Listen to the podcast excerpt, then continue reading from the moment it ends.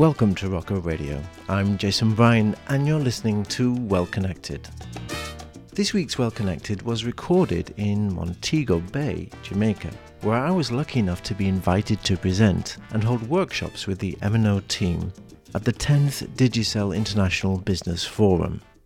While I was there, I had the opportunity to catch up with one of the industry's most known international business managers, Group Head of Roaming, A2P, and IoT at Digicel Group, Alex Pereira. Over the years I've known Alex, he's always had one of the more challenging roles in telecoms. Heading up the Digicel Roaming Hub is a diverse role, with each operating company having its own opportunities and challenges. In his interview, Alex talks about his career in telecoms, the impacts of Hurricane Irma, and shares interesting insights into telecoms transformation employing new revenue streams from mobile engagement and the Internet of Things. We were prepared before the hurricane hit. We already knew who was going to go where. It was amazing. Obviously, this was unique because we had three hurricanes in the region at almost at the same time.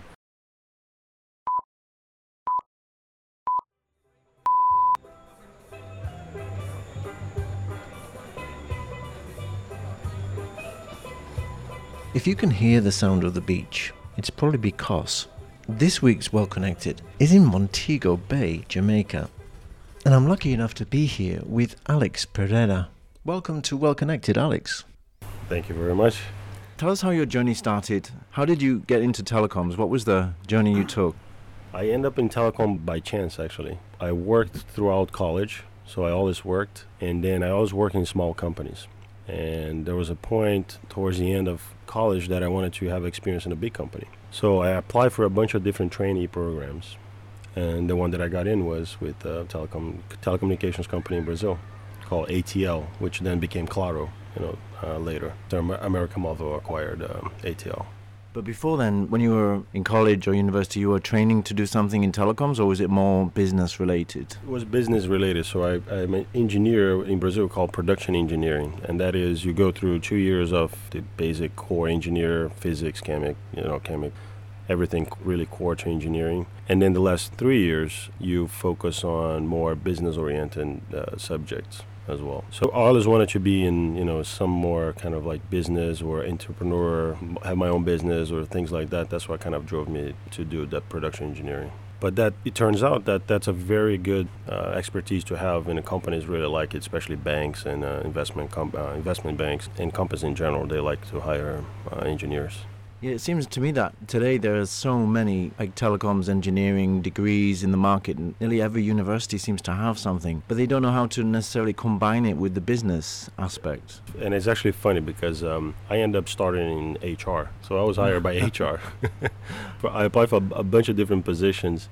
I really wanted to go into logistics actually, and then uh, I didn't get the logistic job. But then the HR lady called me saying, "Oh, I'm sorry you didn't get the logistic job. We have a job for you here at HR." I'm like HR, but I was more focused about getting the experience in a big company and things like that. So I, I said I took the job, and I started in HR, and I was there for about a year, yeah, about a year before I moved into actually moved into marketing. And that one year in HR was like brilliant. You understand how a company works from the inside, you know, and and, um, and the company I worked for, ATL, had a very strong HR. So it was uh, it was really really good, a really good experience. I had really good bosses I actually had really good women bosses most of my career, and that's where I started in HR and at ATL. So tell us a bit about ATL. What kind of company was it?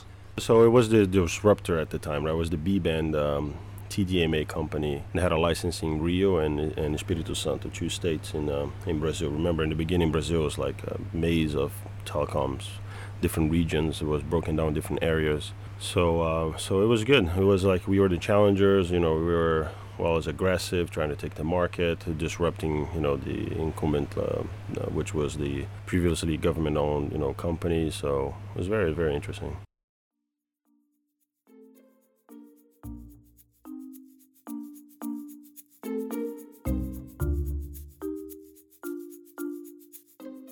My telecommunications uh, career started in 2001, and I was there while I was still finishing uh, college while I was there, I actually decided that I really want to have an international career. I wanted to, you know, live abroad and have other experiences. So I moved to marketing planning. Again, a great boss, a woman as well. It was she was really really good. And there I learned the telecommunication business because we were responsible for all the uh, metrics of the company, all the KPIs. So she reported almost to the board or to the chairman at the time. And, we put together the number of subscribers, the churn, ARPU. You know, I learned how all those things work from the beginning in that department. And then when there was an opening in roaming, I took that opportunity. And that was when we were going from TDMA to GSM. So it was the first time we were launching GSM uh, in Brazil, and it was a project. By then, we had, the American Móvil had already bought six other or five other companies. We were already a, a group with a significant coverage in in, uh, in Brazil. We were launching GSM across all these regions, and I was put on the roaming project from the beginning. So, so what appealed to you about going into a roaming-related project? Was the opportunity to get an international career because I, I, thought, you know, this is the easiest path to international career is working in international business, right? And roaming was the only thing that I could see at the time that, that would lead there. That's why I took it. And what was it like as a network to go from TDMA to GSM? Because you know a lot of people don't realize GSM started out in Europe, and there are lots of different kinds of, let's say, variations. TDMA, TDMA. So it's pretty much like launching a brand new um, yeah. operation, and um, and we started with zero from roaming as well. So I was actually uh, like the lowest the lowest level employee in the roaming area, and I started doing everything like you know exchanging SIM cards and documents. I mean that was you know I was a SIM coordinator or something like that. So you had a role pretty much like a roaming coordinator or roaming manager at the beginning. Even, well, actually, even uh, even below the roaming coordinator was this, you know like a I was the errand boy for pretty much everything uh, when we started because it was just actually just a team of two people in the beginning, which and then we got two more people from the, from the other operations, uh, America Móvil operations, uh, to help out. I think we had a consultant for like two to three months as well, just to kind of give us a, an idea of you know documentation and how the process works and things like that. But then after that, we, we were pretty much on our own. And what was it like to try and get the attention of other networks in the world to, to get roaming agreements with you? So we were, I mean, in a way, we were um, we were lucky because the only other GSM, well, we had the Oi time already had GSM roaming. I think TIM was also coming up, but the the incumbent, like, uh, Vivo, which was tele, well, Vivo now, Telefonica back then, didn't have GSM, I think. So we got good traction in terms of responses and things like that because you know, the different operators had different coverages. No operator had uh, national coverage, so they always needed more operators. So it wasn't too hard to get their attention, you know, from the big players. Then Jamaica, how did that happen? How did you first get to join Digicel? So I started roaming in 2002 and then by 2006 i had a pretty good understanding yeah. how it worked because like i said i did sim management and ex- uh, agreements. I actually ran t- IREG, I ran TADIG. I used, I did everything wow. that needed to be done because we had to train the other departments, you know, how to do it. So I did all those things. Beginning of 2006, I got an invitation to present at the forum in Miami about roaming. I don't think it was Roaming Americas or something like that. Okay. One of those um, events. So I was invited to go there, and I presented. And the the guy that was a head of roaming at the time for Digicel was there and he we saw the presentation and we exchanged business cards and that's how I ended up at Jamaica. that's how it works sometimes, right? And what was the cultural differences that you found? I mean, when you first came as a you know born in in Rio to to come to Kingston, Jamaica, quite a a difference I would expect. Um, it was very different, but like I said, I was I had set my mind many years before that I wanted to have an international uh, experience. They actually offered to for me to come here for an interview, you know, in Kingston, for me to get to know Kingston, make sure that I want to come. And I said, I declined that. I said, if you guys, if you're gonna hire me, I'll come. I don't, I don't need to because I want to make sure, you know, I didn't want to give leave it to chance that I might not like it or might not want to come. so I actually, the first time I landed in Kingston was already with, you know, all my bags, all my clothes, everything. So I came here. Interestingly enough, there were two Brazilians working on the team, two girls. So it definitely helped a lot with the uh, integration because they're already here for some time, so they it helped a lot actually with the integration locally. Hmm. What was your role in, in Digicel at that time? I was the group roaming manager. So there was a head of roaming and I was a group roaming manager. So pretty much three coordinators and a sim admin. And um, it was challenging because when I got here, we didn't, we kind of didn't know how many roaming agreements that were in place. You know, there were yeah. it was very scattered. I mean, Digicel was launching so many operations so fast. I think it was challenging to get everything in place. So.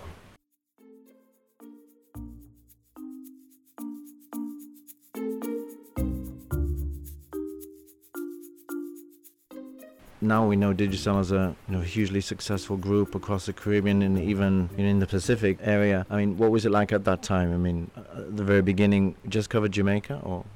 I don't know exactly the number. So I was here between 2006 and 2010, and in those four years we launched seven or eight markets. So it was pretty much every six mm. months. But there was actually a period where we launched three markets within two months. But it was very interesting. It was very challenging. The good thing about Digicel is, is that if you see an opportunity and you can show to management that, uh, that there's something that can be done, it's going to better the business and you know bring more revenues. Or they usually you know they let you do it. They give you a lot of freedom. There's a lot of empowerment for you to take decisions and make and try to make things happen. I mean, because this is really a unique market, I would say, and we work together in the GSMA on some interesting projects to support uh, roaming solutions would you think a little bit outside of the box, right? Yeah, here we had to um, think outside the box. Right? There were, um, as you remember very well, there were, uh, we had a lot of interesting conversations about BA21, the network extension documents.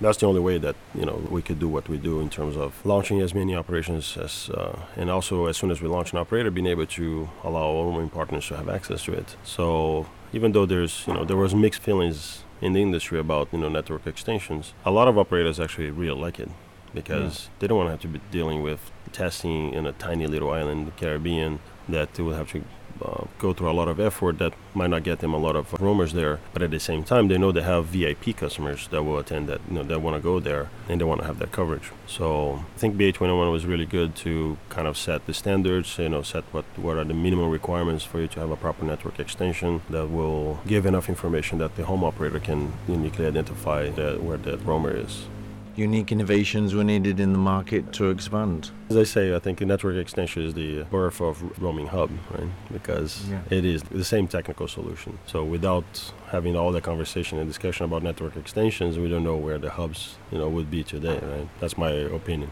Now Digicel also has its own hub because it was just a natural progression from uh, the network extension setup.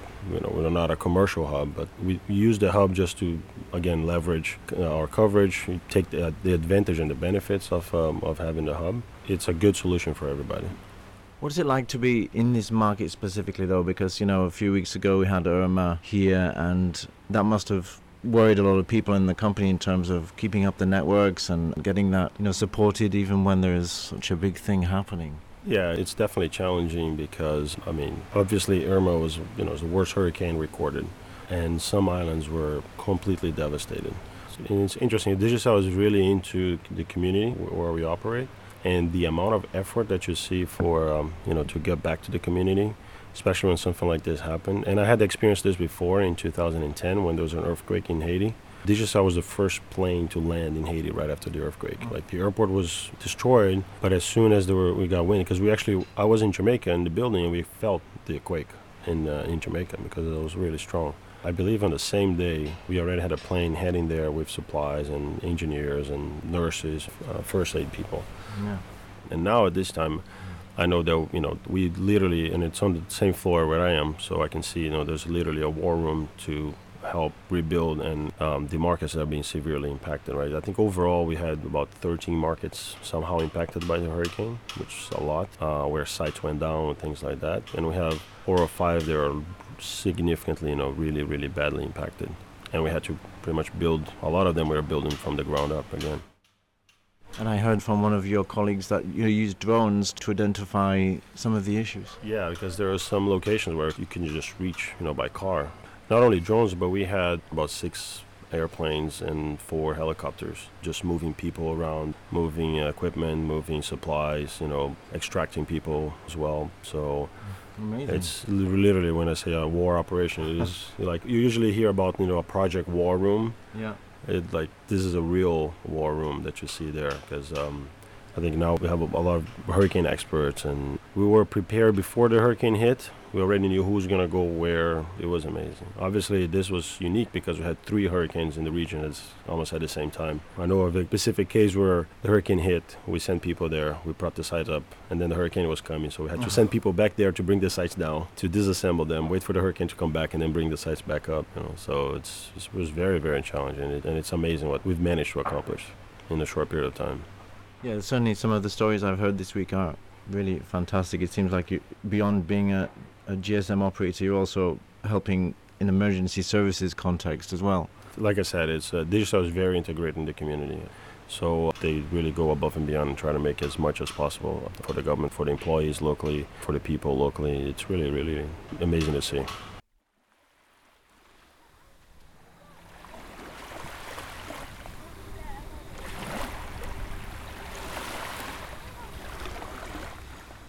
So after a few years in Digicel, you also wanted to see the rest of the world, right? You decided to move on from Digicel and take on a new role. Can you tell us a little bit more about that? Yeah, so after four years here, I thought it was time to um, experience the rest of the world as well. So, uh, so I took a job with uh, Syniverse, and I was there for four years. I left Kingston. Was in, I was in Paris for six or seven months, and then moved to Tampa. The experience with Syniverse was really interesting because I saw the other side of the business, you know, the, from the vendor side. It's a very dynamic company. Things change all the time. It's an American company, you know, driven by Americans. It's actually very interesting to see because there's a strong European uh, management team when I joined, and, and obviously it's an American company. So I could also see the, the differences between the European management and, uh, and American management. Um, but it was a good, you know, very good, good learning. Oh yeah, very good exposure, very good learning. I learned a lot. I was there for four years. It was really good learning. I also had a similar experience, you know, working in Cybernet and Mac, and I do agree with you that when you've been an operator and you're working on the other side, the dark side, as some people might say, you know, you get exposure to how it is to deliver services. And, you know, being an operator, it's helpful to have that, to go into a vendor and to see that perspective. Now you're back in Digicel. Has it helped you to understand better the approach of vendors that you're working with at the moment? I think it helps a lot because the vendors now recognize that, you know, I've been on the other side, so I, I understand their side as well. You know, I, uh, I understand when they're rushing for a PO or they're, you know, they're trying to get something done so I, I always try to understand why they're asking me what they're asking me, and I try to, you know, obviously I try to get as much as I can for Digicel using that knowledge as well. I think it works well for, for both Digicel and the vendors that I deal with. And so coming back to Digicel now as you have, how long have you been back? Over a year. I rejoined August in August 2016. So and your role in Digicel right now is in the roaming function, right?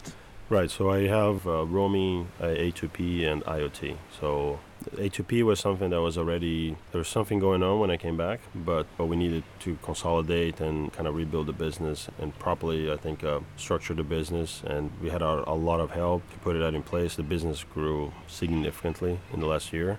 And IoT was mostly because since I was exposed to all the, roaming negotiations, and IoT and roaming are they have to work hand in hand. Otherwise, yeah. you pretty much open your market for competition, right? Using your roaming agreements. And if you don't talk, there's an issue there. There was something being done on IoT, uh, Digicel, but now there wasn't enough focus. I presented a concept and a plan to the leadership team, and that's why we built the IoT department for the group.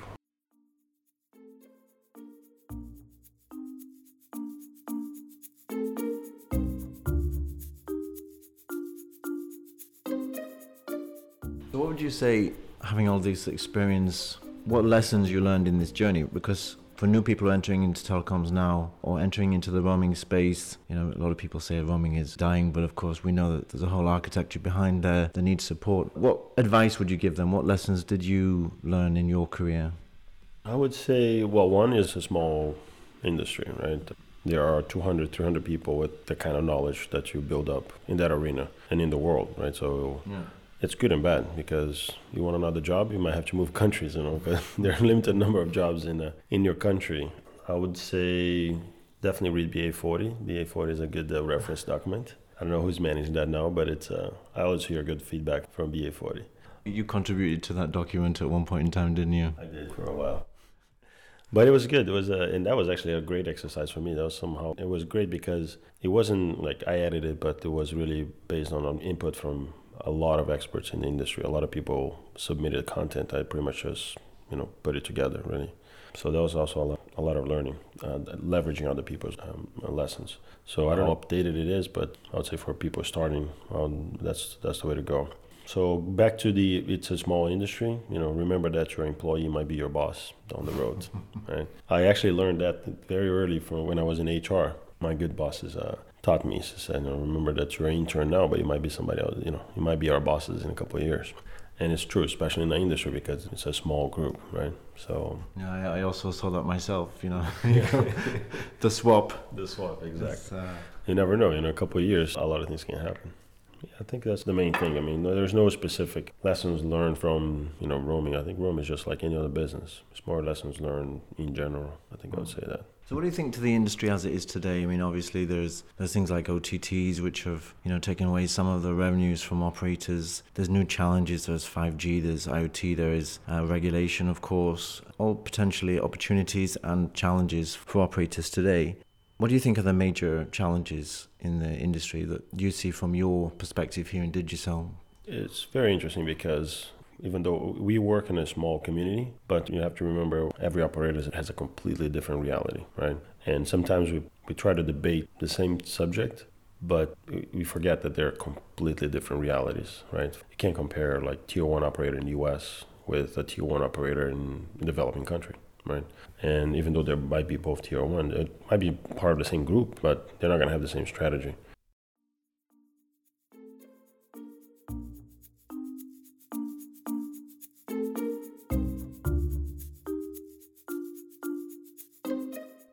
In general, I would say nothing will be what it looks like right now. Five years ago, you would think SMS would be dead or SS7 would be dead. Look at us now. Uh, we make a lot of money, not just us, but the industry, uh, on A2P.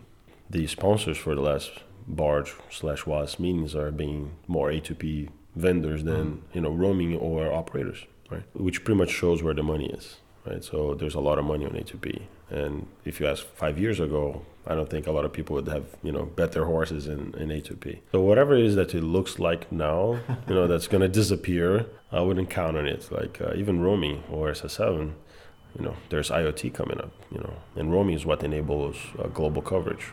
Obviously, it's their but you're not going to have, you know, 200 SIMs on a on an eSIM. So roaming will still be needed um, for global coverage. And I think I don't make predictions. Right? We play as we go, and we, we try to to be ready for things and, and try to leverage that uh, whatever we have in place. So, what would you say beyond A2P? The next trend is going to be more on the IoT side. It's not a trend; it's, it's a reality already. I went to an IoT conference in uh, California a few months back, and there were 14,000 people there, more than 500 people exposing on the stands, and it's not a thing that's coming. It's already here. So yeah, definitely IoT. I think is where the it's the next big wave, the next big transformation. So we heard about your journey and the exposure you wanted. You know, you wanted international travel. You wanted to see what it's like to to be in other countries. And you know, a lot of people concerned these days. Should I stay in roaming? Because if roaming is a dying industry, what would you say is the next direction people might want to take in their career if they've worked in roaming and they want to move on to to do something else? What I would say is. Um, if I was starting today, I would do anything related to IoT. Once, because finally they agree on the name, right? it's been changing names for a long time. It's the same thing. It was been machine to machine connected living, blah blah blah, and it's finally agreed. It's uh, Internet of Things, and it's already that existing industry. And there are so many things that you can play with with the knowledge that you get in roaming or you know having this kind of uh, expertise. So if I were starting today, I would get involved in anything IoT related for sure. So, Alex, thank you so much for this opportunity to speak with you. No, thank you. Thanks for coming to Montego Bay. I um, appreciated a lot what you did for us here as well, you know, the, during the uh, Dura Forum. And um, I'm glad we had the opportunity to uh, have this conversation. We hope you enjoyed this week's podcast. Look out for more in the Well Connected series in the coming weeks. If you're keen to learn about roaming, mobile engagement, or the Internet of Things, you might also like to complete Rocco's training survey. Our training programs are diversifying, and we would really like to hear how your training needs are evolving too. Tell us about your training requirements and receive discounts on all the training we are offering in 2018. Until next time, this is Jason Bryan, and you've been listening to Well Connected from Rocco Radio.